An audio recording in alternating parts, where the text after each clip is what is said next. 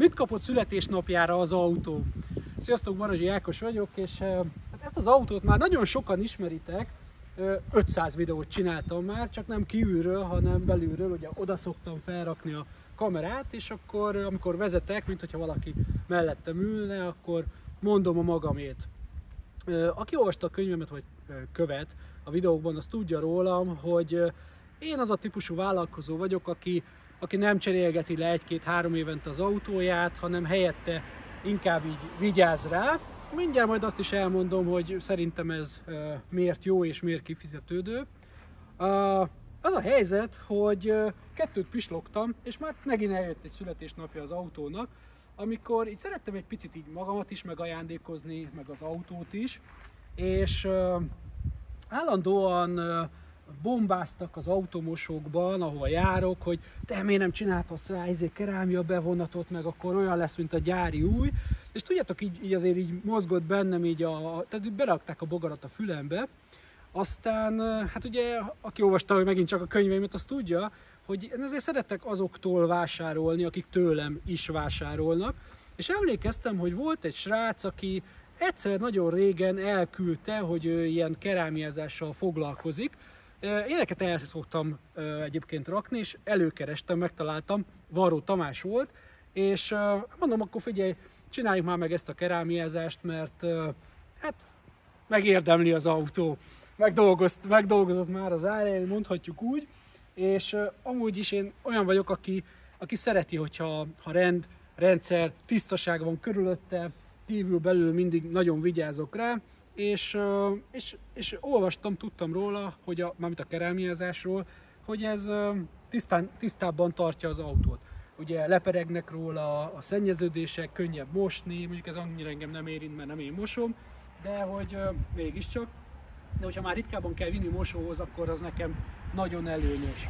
Úgyhogy megállapodtunk, és elhoztam, és hát gyerekek, nagyon, nagyon elégedett vagyok, nagyon tehát nézzétek meg, ahogy tényleg olyan, mintha a új.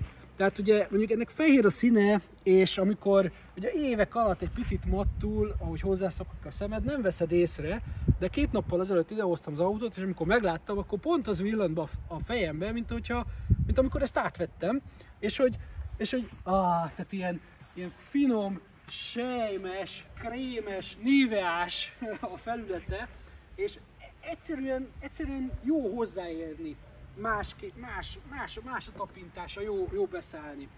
Úgyhogy uh, ilyenkor egy picit az ember így, uh, nem tudom, így elnosztalgiázik, mint hogyha megint így új autód lenne, és uh, hát nézzétek meg. Ja igen, múltkor voltam a Volvo szalomba, és uh, láttam, hogy az új autókra raknak egy ilyen csíkot, nekem még nem volt, kérdeztem mennyibe kerül, mondták 24 ezer forint, hát ilyen olcsó még nem adtak semmit, úgyhogy mondom, gyorsan akkor rakjátok rá ezt is. Tehát, hogy egy picit így, hát igen, tehát hogy picit adok az autónak is születésnapjára, mert az is meghálálja, picit így magamat is megajándékozom ilyen, ilyen dolgokkal, és, és igazából ugye azt szokták mondani, hogy akkor van szép autód, amikor, amikor kiszállsz belőle, ugye a parkolóba, egy kicsit eltávolodsz, és így visszanézel rá. És akkor így a szívedet egy picit így meleget, melengeti, hogy csettintetsz elégedetten, hogy igen, szép az autó. És, ezt nagyon szeretem, ezt az érzést, ez az igazság.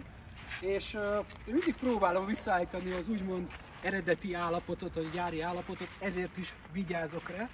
És az előbb, ahogy megálltam, hogy megcsináljuk ezt a videót, valaki elment, és megállt az autóval, kintotta az ajtót, és mondta, hogy nagyon szép autód van. És az olyan jó érzés, hogy, hogy rajtam kívül más is értékeli azt, hogyha valakinek, uh, valakinek szép az autója.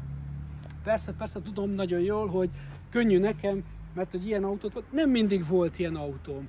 Tehát, hogy én annó egy 1980-as egyes golfal kezdtem, amit 230 ezer forintért vettem, volt rajta rozsda, meg minden, az állapotához képest az is így nézett ki, mert hogy mindig vigyáztam rá, mindig akkor én még volt időm, kézzel mostam, simogattam, kívül-belül hetelente nem mostam, ha kellett, ha nem.